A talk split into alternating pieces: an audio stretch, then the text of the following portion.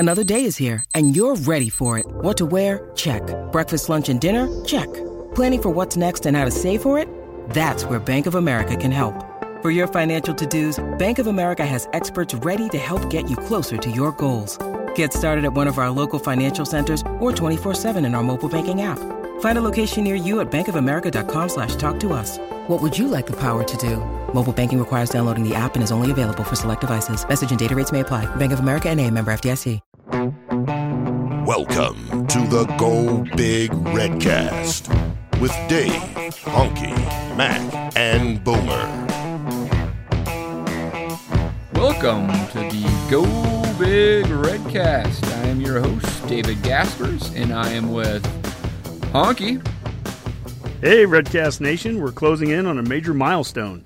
Please tell all your friends and family to follow us on Twitter and become our lucky 2000th Redcaster. We actually had it all lined up to give that person free tickets and transportation to In-U's bowl game, but, well, you know. All right, and I'm also with Boomer. I would just like to welcome Carl Pelini back to the ranks of FBS-level coaching, and I wish Godspeed to the good people of Bowling Green, Ohio. Yeah, Carl's getting another shot at the big time. He really is. It's only a matter of time till someone realizes we're starved for entertainment, and Bo should get back to the ranks of FBS2 people. I mean, come on. Make it happen.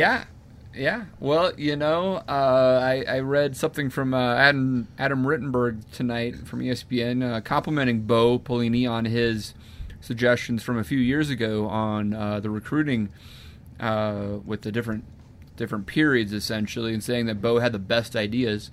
An idea that he didn't exactly espouse to, but we now have is this December signing period that's going to be kicking off this week. So we'll tackle that here in just a little bit. It's definitely a change in the college football landscape. So, guys, we've got a week here where Scott Frost has been down in Florida coaching UCF, also doing recruiting for us. We're going to have those guys, at least some of them, sign this week on Wednesday morning. Should be an interesting setup. Honky, Boomer, actually, either one of you guys, what do you think about this new signing period, essentially? I think it's done a lot to just speed up things, obviously. You know, it's speeding up everything from when coaches... If you're going to make a change at a school, when coaching changes are being made, it speeds that thing up to the point of where Florida is, you know, firing their coach 6 weeks before the season's done. It speeds up what schools and recruits on both ends of it, where they have to they actually really have to come clean with their commitment. Are you actually serious about coming to this school? Yes or no as a player. If you are, you'll commit this week and put your name to paper. If you're not, then, you know, that's going to come out too. In schools, it works both ways there too, because schools sometimes they're offering players and they're not always completely genuine with that offer. And so a lot of this, you know, you'll see some schools making, you know, pulling offers away, and that can be for a lot of reasons. So, but the point is, it speeds up everything on the calendar, and it's been kind of a little bit of a crazy year so far because of that, as schools are trying to adjust to this first year of this early signing date. Yeah, I mean, Nebraska has a situation, well, dozens of other schools have a situation where they have a new coaching staff and they're dealing with this new recruiting period or signing period. And we just don't know how it's going to shake out, right? It's kind of interesting, though, to your point, Honky. It feels like there could be some winners and losers in this, kind of in the pecking order, both from schools and recruits. It feels like certain schools probably aren't too worried. They're going to get who they want to get. And there's recruits, the 4- and 5-star guys that have lots of offers and solid offers that are not too worried if they need to sign here in December or wait till February. But there's a lot of people probably in the middle that might be feeling a little skittish tonight, if you know what I mean. Boomer, what are your thoughts on that? That's a lot of truth to that. Again, it's you know, total new territory for everybody here, so I'm not sure anyone knows exactly what's going to shake out. there are definitely going to be some winners and losers in all this. You know, schools that like to kind of drag their feet before they make their, you know, firm offers to everybody, they're just not going to have that luxury, you know, for players. You just never know if someone is going to snap them up early at this point. So that's going to put a lot of pressure on teams to really speed up their evaluation process and try to nail guys down early here and get those recruits signed early. That's probably going to actually put pressure on teams like Alabama that usually were able to kind of drag out recruiting because they had the luxury of waiting till February and could, you know, sift through all the 4- or 5-star guys at kind of their leisure. So they're not going to have that now. You know, I do wonder, you know, what recruits, you know, I know we don't always put a whole lot of stock into the whole, you know, stars thing, but I just wonder what if there's going to be like a majority of early recruits are going to be like the 3- or 4-star guys, and the, you know, 5 stars are still going to hold out until the end to kind of see who offers, or what we're going to see happen on this. That's one of the things I'm going to be curious to watch is just what level of recruits do sign early. That's a really, really good point. I don't know how it's going to play out. I think, you know, the best way I heard it described to me was, I think it was Andy Staples talking on ESPNU Radio, and he was saying, come Tuesday, the day before signing day, a recruit is going to get multiple envelopes on their doorstep delivered by FedEx, right? And the Alabama and Ohio States of the world, if they're slow playing somebody, as we've used that term before with some of our own situations, and suddenly don't want to extend a real full scholarship offer to some 3-star recruit that they have committed, and they don't deliver the paperwork for them to sign on Wednesday morning, but a middle-tier SEC team or even a Group of 5 team has it right there, that's really an interesting situation, right? I mean, it really makes everybody put their cards on the table. You can't really the scholarship's real or not at this point for these 72 hours, and you can sign it and jump on it and go for it. Yeah. You know, Honky? Yeah, I mean, how it affects Nebraska personally, just in the last couple of years, I think we've talked about this before. We've slow played some in-state kids before, the Inglehops and the Chris Walkers, and those are guys that, you know, in years past, if there was an early signing date, they might not be at Nebraska right now. Those two specifically would be at Wyoming. That's a great point. And so it becomes all the more important. I think it's Honk. A good thing for Nebraska is that if there are kids that we want to get, go and offer them, make those offers on the table, and we should get those guys signed up early and not have to worry about them these last 2 months before the February signing date. That's a good point, Honk. We've had multiple arguments about Chris Walker, right? But he was a Wyoming commit, quote-unquote, a pledge, as you like to call them, up to a week before the February signing date last year, right? So if this was the situation last year, it's likely that Chris Walker – signs with Wyoming, right? Yes, correct. Fair to say? Yep. You know, bringing it back to Nebraska a little bit again, and I'm probably going to botch his name. There's this commit we have from St. Louis, wide receiver. Cam Brown, is that right? Yes. Cameron Brown. Mm-hmm. And he's committed to Nebraska, but all signs indicate that he wants to sign with Ohio State. His classmate Bibb, I think, is who was Nebraska, was hot after, is already committed to Ohio State. So everybody's expecting that Cameron Brown is not going to sign with Nebraska on Wednesday. He's going to sign with Ohio State, but he hasn't decommitted from Nebraska, and that's curious to me because it feels like to me maybe Ohio State isn't quite as hot on him, right? I mean, this is theoretical here. I mean, maybe he goes and signs with Ohio State, and there's no signing day drama. It's exactly what the Rivals guys are telling us or whatever. But maybe Ohio State doesn't have a spot for him, or maybe it's a soft spot, and he's holding on to that Nebraska commitment as something in his back pocket, you know?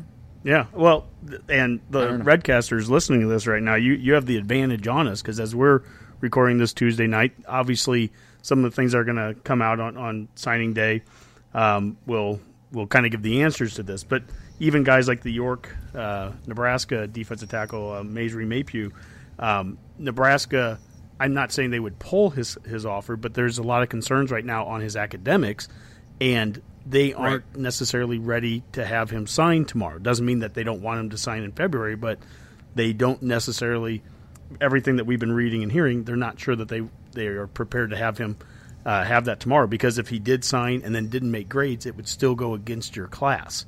So, you know, right. Once you give it away, once they sign it, it's gone. So, yeah, I think they're the situation. I think the player and the school's probably on the same page, but the work's got to be done, right? And so hopefully I'm going to botch his name again, Masri Mapu gets things done in the classroom, and that all works out because he's been with the class for a long time and actually could be a really good fit in a 3-4 in that nose tackle spot. So, all right, guys, anything else you're expecting to see on this big signing day? Anything else of note? Probably if a lot of Twitter panic, I imagine, so.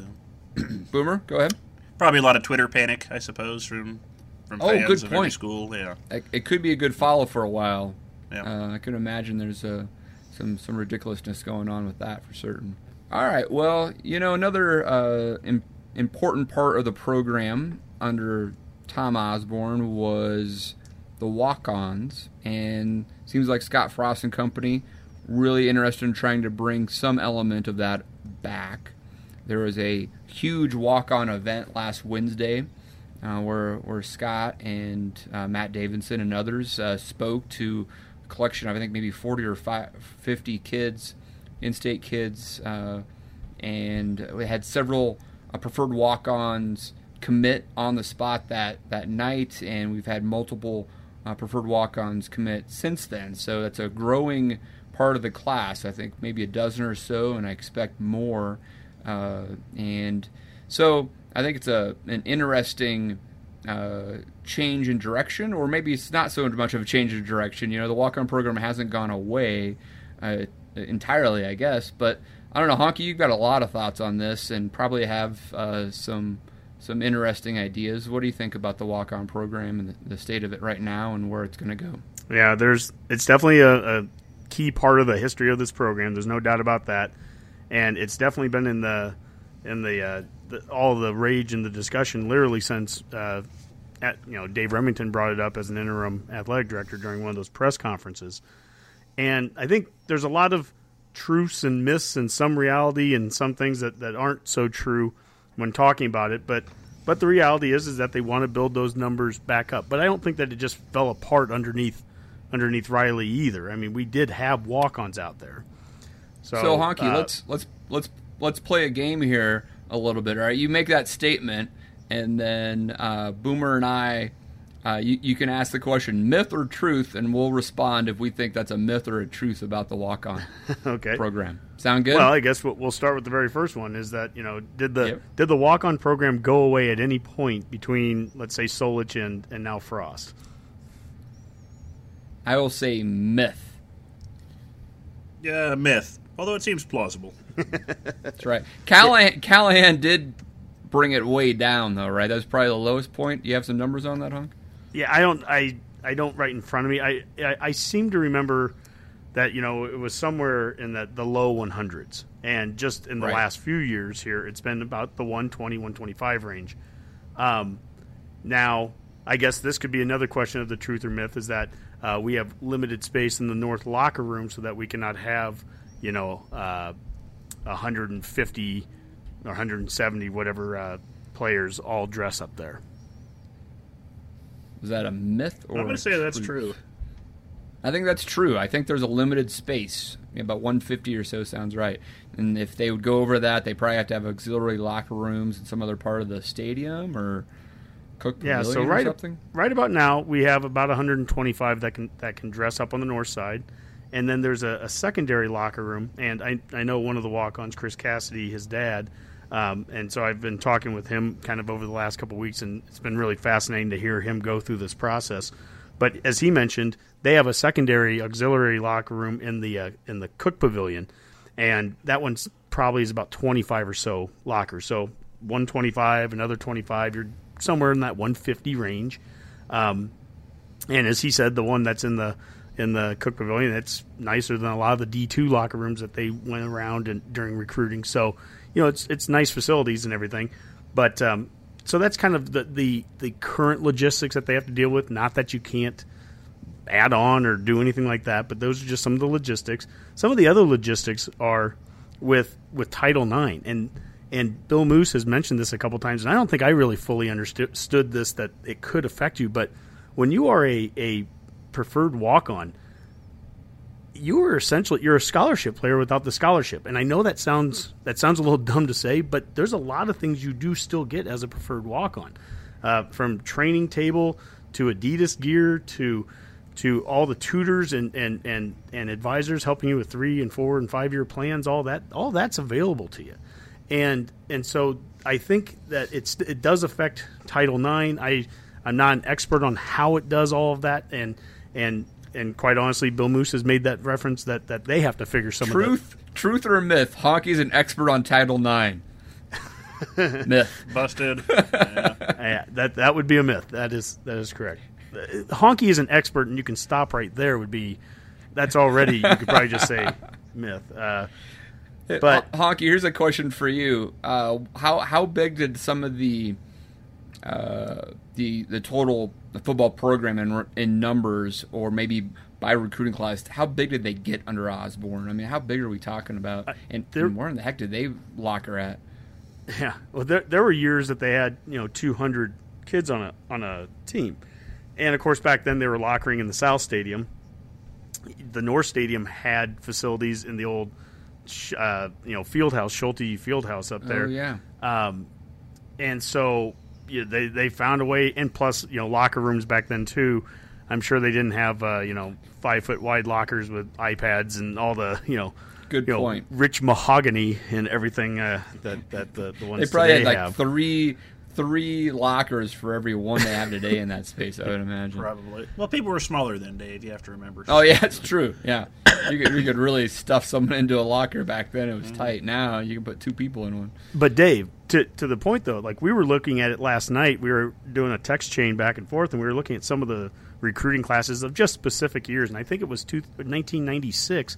They had like 51 walk-ons that year, according to the one page, the web page that we saw, and so it was on the internet. It has to be true, and that just blows you away. But I and some of the things that they talked about in the walk-on event last week, Coach Frost was there, and I guess he did mention at one point 19 was the number he said for spots that they felt like they had available right now from a recruiting standpoint in terms of scholarships.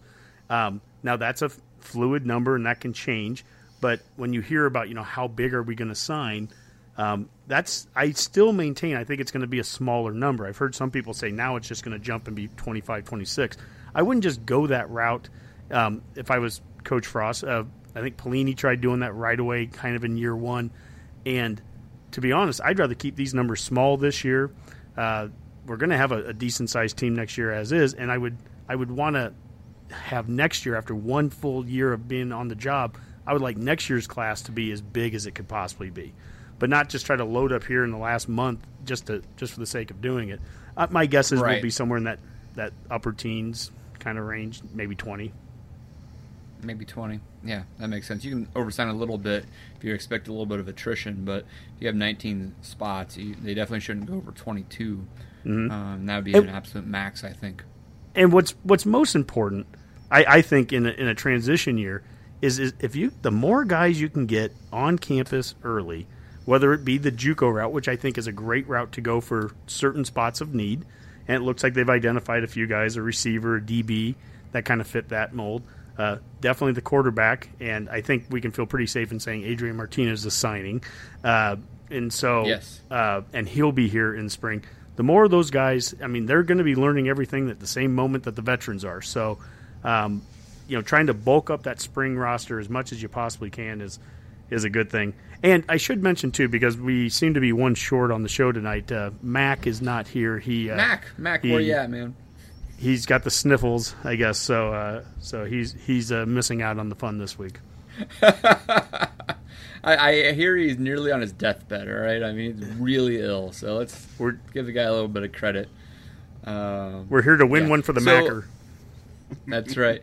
So, I mean, something with the walk-on program that is interesting to me is what does it mean in raw numbers of the program, and how does that allow the coaching staff to run practices, and what actual additional challenges that poses for a coaching staff, right? Mm-hmm. I mean, so Osborne had a coaching staff that was used to having 180 to 200 guys there, and each position coach has, 15 or more guys, and that's just a really, really big position room, I guess, on each scenario. But it does allow you to have practices where everybody's getting lots of reps, right? Mm-hmm. But even in this, I should read my Osborne books over again. The four station philosophy of having, three or four different stations going all at the same time, and everybody getting those multiple reps in.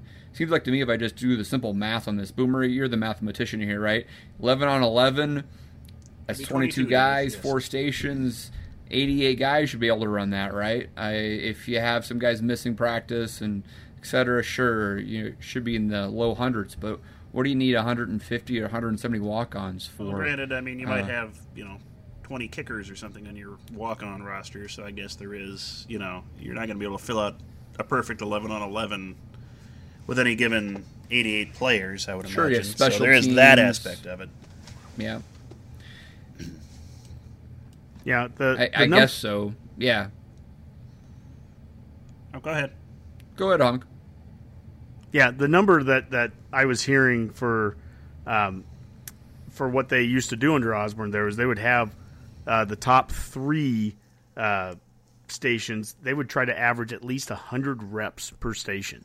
So you were getting, the first and the second and the third strings. And to your guys' point earlier, I don't know that it was exactly 22 persons per station. Let's say it's 33, just to kind of give a nice number. If it was about 33 sure. for the first 3 stations, about 100 people are getting basically 100 reps, the equivalent of that. Right. That's why an Osborne team could be so consistent from first string to second to third. I mean, they've all been getting a lot of snaps. And is it fair to say, Honk? Yeah, I just wanted to – I'm sorry, buddy. Mm-hmm. Fair to say that Frost – believes in that same philosophy, right? I mean, it's a different offense, but it's about having it's all about repetitions. It's probably simpler playbook, mm-hmm. lots of formations, but I mean, it's about doing this over and over and over again, right? Very different than the Riley philosophy in that sense. Is that what he did at he has UCF made that for practices? Do we know, or did he run something? I don't know that I don't know that they were dealing with the numbers that we're talking about, but I know specifically the style of practice that they were running is that they're going to have a lot of guys moving. Everyone's moving. They've made this mention multiple times. They don't want guys on helmets off and knees on the ground. They don't want any of that stuff. So right. And you mentioned, Dave, earlier, is that a challenge to get that many guys. It just depends on how you view it. If it's a challenge or it's an opportunity. I think Callahan looked at it as a challenge, and he wanted to get those numbers down to about the 105, which is what you can bring to camp to start off in fall to begin with. Right. Osborne looked at it as an opportunity, and why have so many guys? Well, there's injuries. There's opportunities to find guys that are is it worth it if you can find one or two guys? Yeah, it's raw numbers, right, Honky? I mean, literally, if you have an extra 25 walk-ons and just one of those produces, that's one guy you got without having to do almost any recruiting, anything. You invested in those 25 guys to get one or two guys to produce, and it, from a raw numbers perspective, you're bound to land a few extra producers on the roster through that process, right? Sure, yeah, and this is Nebraska, and there are unique things here, and there are advantages in having an extra 10 or 20 kids that are just from 10 or 20 other towns across Nebraska that, once you have that one connection, and he's from Shadron or he's from wherever, you pick the city, the town, it's a connection to the state, and so and you mentioned it last week, Dave. You mentioned it last week too, Dave. Is that part of this is about the fun of this and like getting good? I mean, right now it's hard for us to envision. Why would you come here over going to some other school? Why would you come here over an offer to North Dakota State or versus going to some other place and getting paid? But if we were actually good over the last 5 years, if we were a traditional New Year's Bowl team where you're going to be playing for titles Absolutely. And you're going to be on that, going to great locales for their bowl games and all that stuff, I mean, that adds to that college experience, whether you're ever end up actually taking meaningful snaps or not. So it gets easier as you get better to convince those kids to come here. Yeah, absolutely. You know, I mean, my aunt and uncle followed their son and stepson to the Orange Bowl in '83, right? He was a walk-on running back from Fremont Bergen, I think, or something, right? Didn't play a down, but that was a part of the experience, right? And it's also not only a part of the experience for the state, but those walk-ons help establish the culture of the program, right?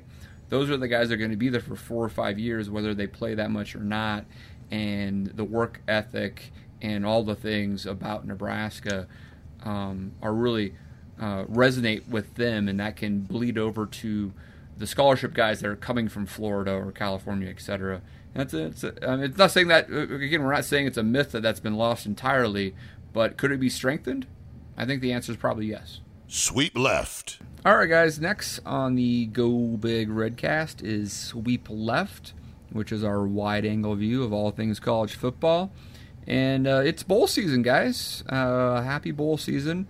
We do have the ESPN College Pick'em, Bowl Pick'em out there right now. It kicked off last Saturday with 5 or 6 bowl games. Just had the Cherry Tart Burundi Bowl or whatever it was in Boca Raton tonight, where Florida Atlantic blew out Akron. So hopefully that was your 41-point game. Honky, how you doing in this the bowl pick'em, man? Well, much like ESPN President John Skipper, I'm going to resign for substance abuse because I made my 40 picks and somehow I flipped them exactly upside down. So my 40-point pick that I thought I got, Boise beating Oregon, was my 1-point win. But lucky for me, my one-pointer, the one I thought was, I had Middle Tennessee State winning, and sure enough, they came through. So I got my 40 points. What's interesting is I have two different bowl pick'ems. That explains a lot, huh? Yeah, I have two different bowl pick'ems going right now. The one with the Redcast, and then one that I did through my mom's work, and they are exact opposites of each other. So we'll see. Uh-huh. We'll see. I did like the fact that earlier this week you were actually beating everyone else in the Redcast with your bowl picks being completely reversed. So I like that. Yeah, it does say a lot about your ability to prognosticate, I guess. Well, I was really looking forward to Boise winning that game. Royce Freeman wasn't going to play since he just decided to sit out a bowl because that's what we do now. Yeah, I took Oregon because of the Justin Herbert is going to be back. They've been prolific as an offense. I did not read that Royce Freeman was out, so I missed that game. It was a small point total, but that was my bad. This these players sitting out bowl games. Anybody with pro potential now they want to sit out. Royce Freeman was on the sidelines during that game, interacting with his teammates, but he just wasn't playing. It's odd, and it's clearly trending upward. Guys, what do you think about this? Boomer? I guess I have a hard time really criticizing players from sitting out in these things. It's tough to say, oh yeah, you should be out there, working with your team, that sort of stuff. And there's some truth to that, but however, let's be honest, these guys are here to go professional, and that's what they're here to do. And these bowl games, injuries could have happened at any point, though. They could. But then again, why run the risk? I guess. And like we've heard many times, these are just exhibitions, and these players aren't professionals. So, well, okay, sure. If that's true, then I guess we can't really criticize them for just trying to preserve their professional status and nature here. This only started a few years ago, though, right, Honky? I mean, can you remember when it first started? I think that's where it started to trend from. I think that there's I have two different ways of looking at this. One of them is the NCAA with the college playoff. It's kind of created this monster because you're either playing in the games that matter, the four teams that are in those playoff games, or everything else has kind of been devalued a little bit so that if you are, with 40-plus bowl games and everything, if you are Oregon and Boise playing on December 15th, it's essentially like, well, that game doesn't mean anything. If I'm a fifth-year senior that my team went 7-5 and we're just lucky to be bowling anyways, it's kind of created that there are certain games that have a lot of value and certain ones that don't. The other thing that I think the NCAA can do on the back end of this to maybe kind of even the field is that, okay, you're going to have some fourth- and fifth-year players that maybe aren't going to be playing in bowl games. What can you do to offset that? Maybe redshirts should be able to play. And we talked about this last year when Nebraska played. That would add some interest. Yeah, when Nebraska played Tennessee in the bowl game and didn't have a quarterback basically other than Fife, maybe it would have been a great opportunity to be able to play Tanner Lee, to play POB, who are sitting out red shirts, or you know, I guess they couldn't have played Lee because of the transfer. But, well, heck, make the transfer rule. Yeah, allow it. Make that rule. Yeah. It's a bowl game. A rule. Let players play. Yeah, it would have, you know, an extended practice session there of several weeks to get a quarterback that hasn't played up to speed, almost like spring ball essentially. So I think there's some validity to that idea. Mm-hmm. I don't know. Boomer? No, I like that idea. That just makes a lot more sense. You know, this regular season's over, and you know the bowl games are supposed to be fun, rewards, that kind of thing. And that would be a great way to transition to that next year. Give people a reason to stay, stick around, you know, see what can happen. And it would be a good boost. I actually like that idea, Honky. I give you credit for that. That's good thinking. I like that. It does pique the fan interest as well, right? I mean, absolutely, yeah. Because right now, I mean, let's be honest, how much interest did anyone ever have in the Independence Bowl? I mean, outside of... The Poland Wheat Eater Independence Bowl? Well, it worked well for Poland Wheat Eater. I mean, I know what they are. I've known what Poland's done ever since. But no, that would be a great way to at least get some fan interest back into these, you know, like you said, the bowl games that don't mean anything anymore. I think that would be a fabulous way to do that. I like that. Are, you know, trying to develop more significance with their trophies. You know, I've seen, I don't know if you saw that on Twitter, the Birmingham Bowl launched a really large iron statue of a statue, a replica of a statue that's actually looks over the city of Birmingham. It's Vulcan, a Roman god, and it's the backside of Vulcan is well, it's not fully clothed. If you follow my drift, have you seen that, guys?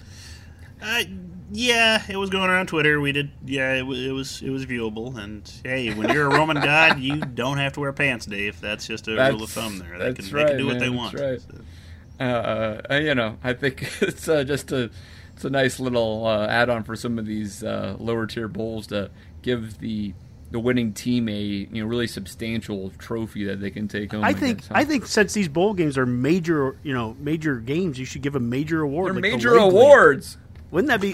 That would be like an awesome, you know, bowl trophy you could take back. You can light it up. That would be.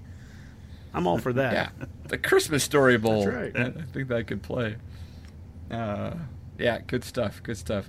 All right, guys. Well, we want to encourage everyone else out there to pay attention to their bowl pick'em if they've already joined us. You probably could beat Honky still if you join now. I don't know, but give it a shot. It's a good shot. He's going to keep his inverse picks in there, and we'll see how they turn out. Yeah, right? Why change now? No, absolutely. It's working for you, buddy. Trivia time. Hey, Boomer, we got some bowl trivia by chance? I do. I thought I'd keep it quick and simple this week with the bowl season upon us. I'm asking you guys, in the history of what would be FBS-level play, how many bowl games have been played outside of the U.S.? And they're actually postseason bowls? Yes, is that correct? Correct. So the Bahamas Bowl. We've been experiencing the Bahamas Bowl, the Popeyes Bahamas Bowl, I believe, for the last 2 or 3 years. I feel like there was a bowl game in Cuba way back in the 50s. Whoa.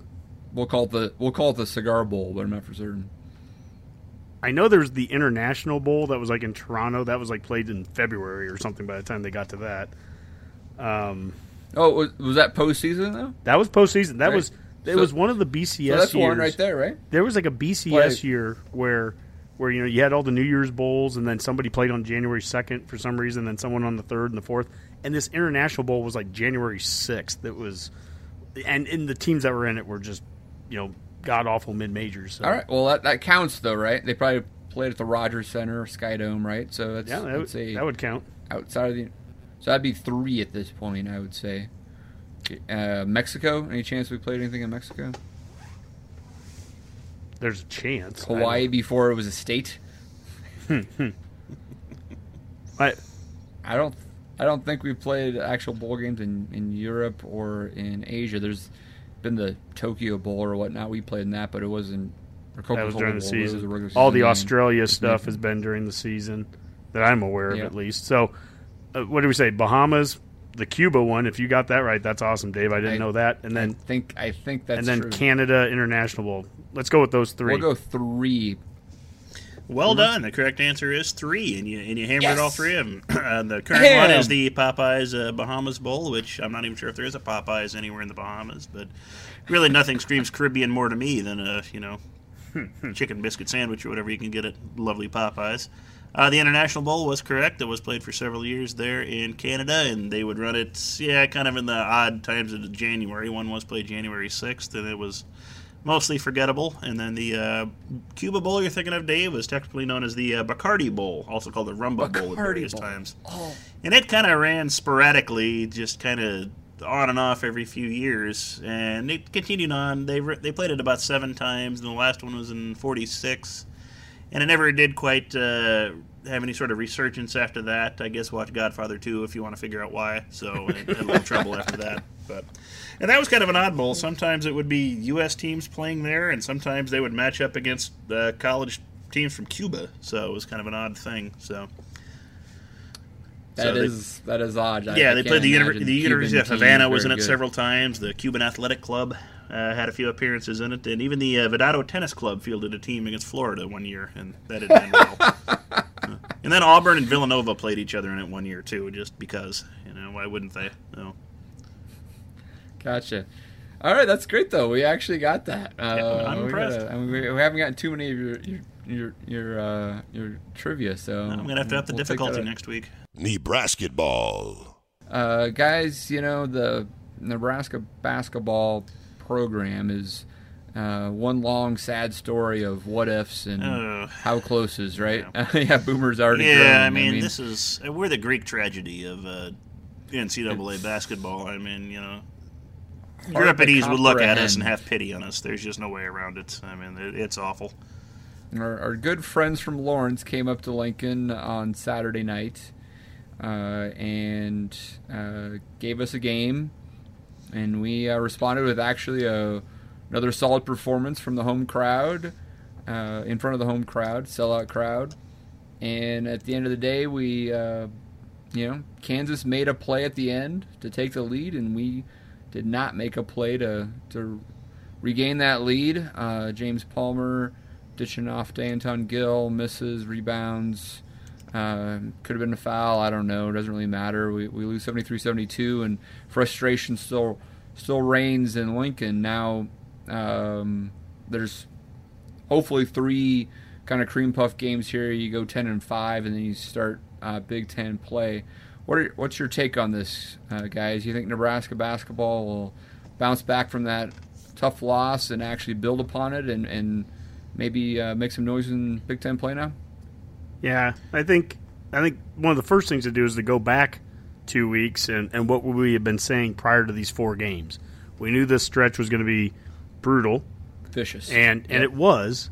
And we're not thrilled coming out of it 1-3, and yet many of us probably thought we were going to go 0-4 during it. So we won one of the games. I think we would have said, hey, if we could be competitive in a couple of them, and we're more than competitive against Creighton and certainly Kansas.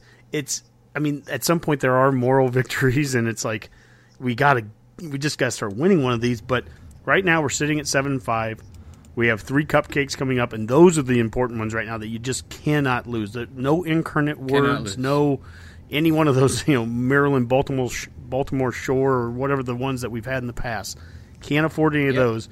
And if we could be 10-5 at the end of the year, at the end of 2017, if we're 10-5 and we're 1-1 in conference, and that 1-1 is against the two top teams, Michigan State, and we got blown out. But then Minnesota's probably the second best team, and we beat them.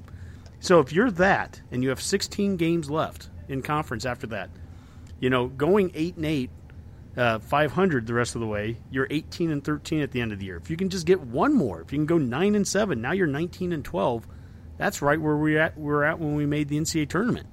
So, and I think the team is playing better. It's It started off slow. You've got guys that hadn't played in a while, Copeland and Palmer.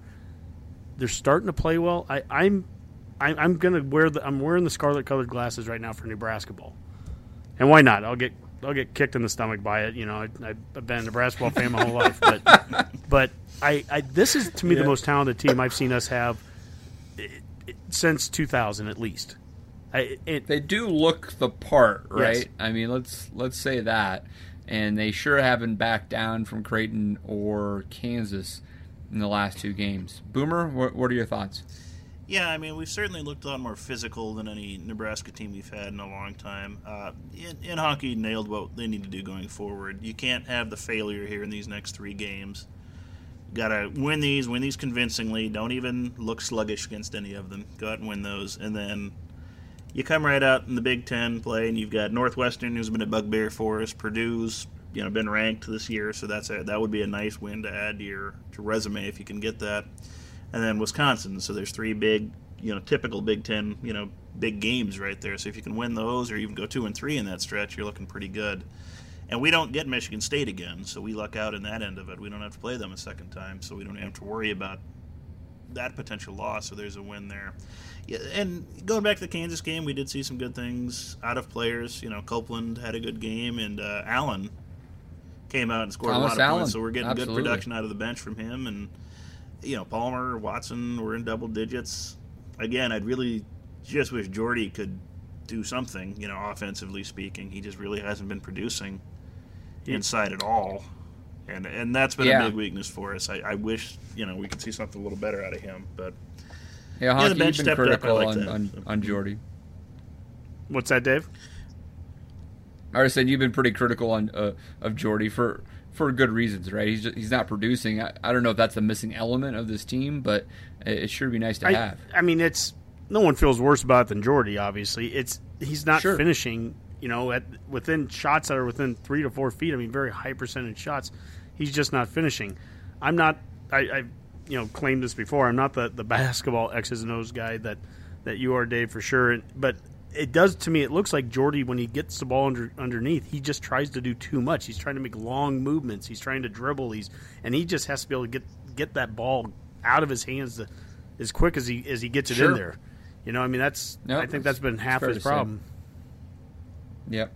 When we looked at the Big Ten schedule to start this year, it looked pretty daunting. It looks, especially in the front end, pretty difficult to navigate and see how you could get to a scenario where you're going to finish in the top half. I mean, hypothetically speaking, you could have saw us going 0-5 to start the season because you had the two games we've already played, Michigan State, Minnesota, and then starting in January we have at Northwestern, at Purdue, and then Wisconsin comes to Lincoln. Fortunately, the Big Ten might not be quite as strong as kind of expected. Northwestern, a tourney team last year, struggling a bit. I don't think the Northwestern home field advantage is going to be that strong. Purdue still could be a challenge, especially with their bigs. But then Wisconsin is also below 500. No givens here, but instead of going 0-5, there's clearly an opportunity to be 2-3 out of that stretch, if not 3-2 or whatnot. Mm-hmm. And then the back end of the schedule does lighten up a little bit. And so, the way I look at it from an RPI standpoint and a resume standpoint is the Creighton game on the road or the Kansas game, a ranked Kansas team coming into Lincoln, one of those victories would have gone a long way on that resume. It's not just a W in that scenario because when you're actually getting compared, you're winning non-conference games against quality opponents, that goes a long ways. We missed that opportunity. But the opportunity still is there in the Big Ten to finish at least in the top 6, I would say, and that should get you pretty close to your saying those magic numbers of 19 wins, maybe 10-8. 11-7 would be a lock, I would think. So the opportunity's out there. I think we're going to find it real quick. You got to win these three cream puffs. The next three games actually in Big Ten play will kind of dictate where this team takes it, Yep. And we're going to find out. I mean, it's Miles' fifth year. Sixth. I don't think he's – Is it his sixth? I've been debating on this for quite a while. It's his sixth year. Oh, man. The infamous 6 year. Collier got six. Sadler six. Well, Collier probably got more, but he only took six. Well, I'll say the same thing about Miles. I guess I would have said going into the football season with Riley. I want to see progress, right? And right now, I'm seeing progress with this team. This team is playing better than it has played in the previous years. This is a hard schedule. We understand that.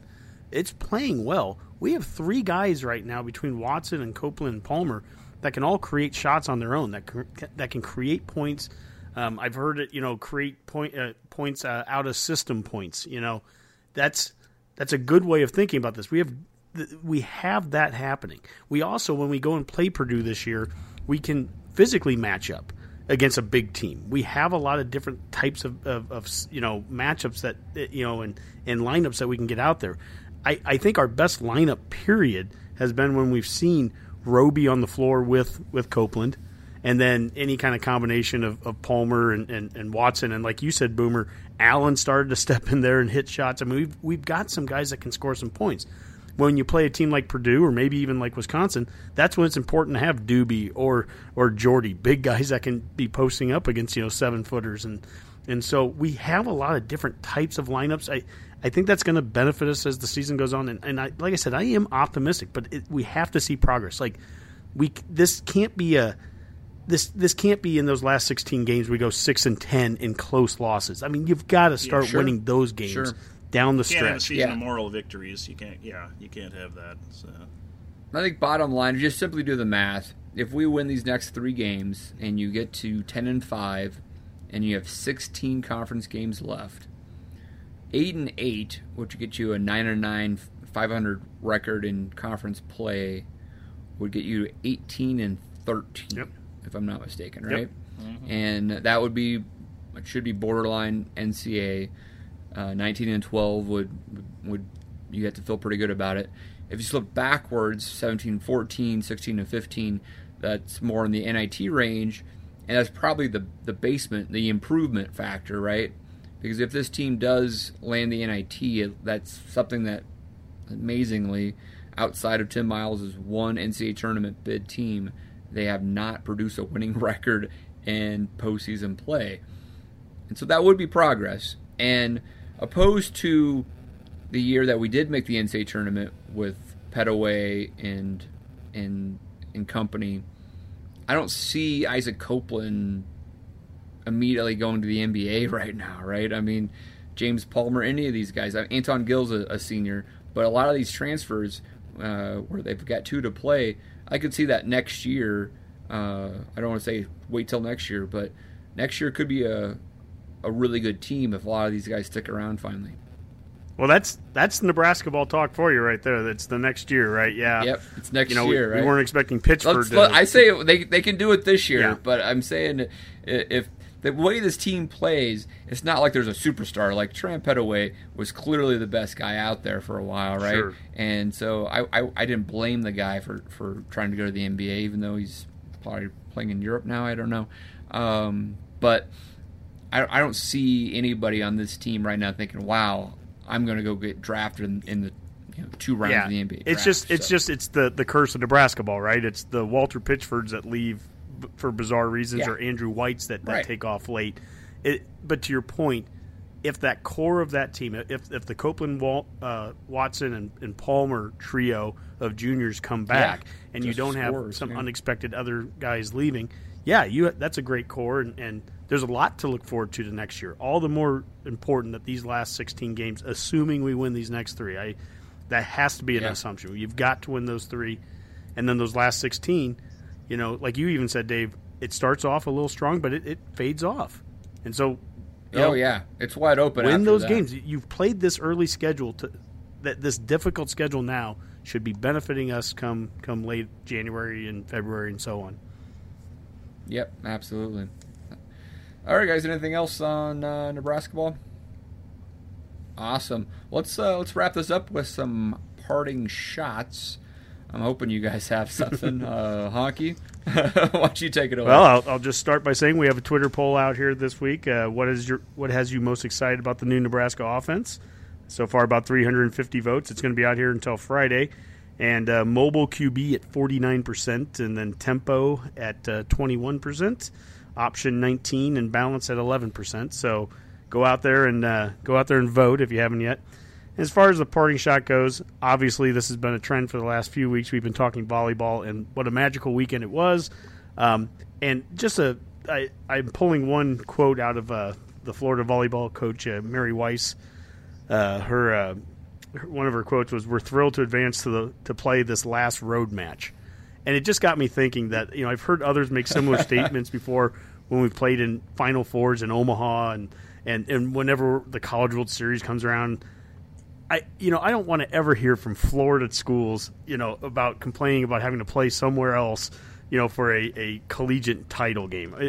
As a Husker fan who's played in the watched this team play in the Orange Bowl enough time against Miami, I was like, give me a break.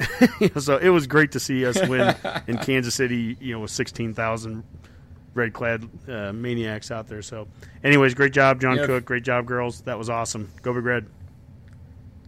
Great point there, Honk. Actually, if you look at the next NCAA volleyball Final Fours, they're all like in Big Ten or Big 12 land. They like go to like Pittsburgh, and then they come back to Omaha, and then they go to like – it's interesting, right? I mean – and that's where the fans are at, right? Yep. So, hey, don't blame us, right? If your Florida fans would show up, you probably could get a Final Four down there. Yep.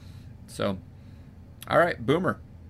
No, I just wanted to continue with what Honky said and congratulate the volleyball team on an outstanding season and a fine, fine championship. I always love crushing SEC teams for that, so that's always enjoyable.